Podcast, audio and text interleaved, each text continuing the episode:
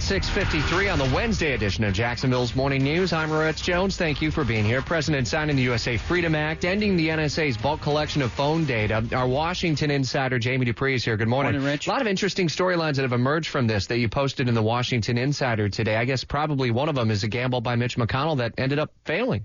Yeah, the, you know, the Senate Majority Leader has been against this idea of this change in the NSA surveillance laws. He was bitterly, uh, bitterly denounced it yesterday, and really, for the last uh, year, has tried all he can to block the bill that was signed into law by the president last night. Uh, it, it boils down to basically this: there's a number of Republicans, mainly in the Senate, who really believe that taking away the NSA's access to these bulk phone records is an error. They think that it should still be like that, but you know, a lot of their colleagues in the House on the Republican side, really, they've heard from back home, and they're the ones who really pushed, pushed, pushed and said, no, this should be like a regular investigation. If the NSA wants to look at these phone records, then they should go to court, get a warrant, and get them from the phone companies. And that, that really was the biggest thing. I mean, Florida senators split over this plan in their vote, but both Senators Bill Nelson and Marco Rubio said that they were not overly thrilled with the idea of changing the NSA surveillance plan but Nelson ended up voting for the bill while Rubio was against.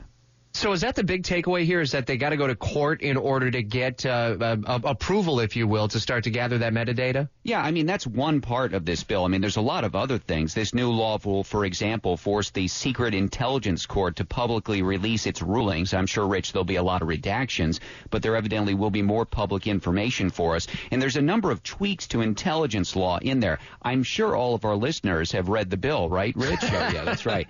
I did post it the other day on my blog on Sunday. Sunday, I, I put up a link to where you can read the whole bill. And, you know, there's a lot of different things that are done in this. It's not just the NSA surveillance and the phone records and renewing the two provisions. There's a, a lot of other things that are in this plan as well. Uh, does anyone gain traction? I mean, Rand Paul was really the outspoken guy on this one. Does he gain traction in his run for the White House potentially as a result? He certainly got a lot of publicity. Now, uh, he sort of disappeared yesterday as the final vote approached.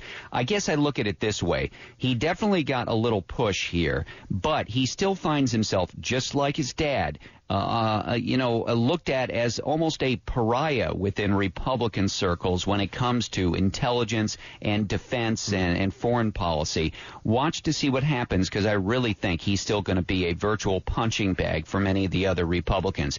If you look at the hopefuls in the Senate who are running for president, only one of them voted for this bill yesterday. That was Senator Ted Cruz mm. of. Texas. Some of the storylines and what we've learned from this debate in the Washington Insider at WOKV.com. We'll visit visit again at 823. Talk about what could be some fireworks today up there. Yeah, uh, uh, the uh, the issue of Hillary Clinton's emails and more will come in, up in a hearing on the Freedom of Information Act. Mm. Might sound boring, but I don't think it's going to be. More on Twitter today at Jamie Dupree. With our Washington Insider.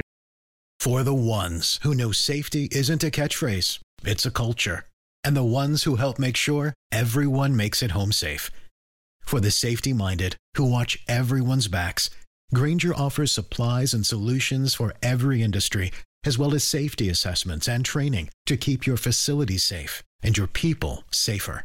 Call clickgrainger.com or just stop by. Grainger for the ones who get it done.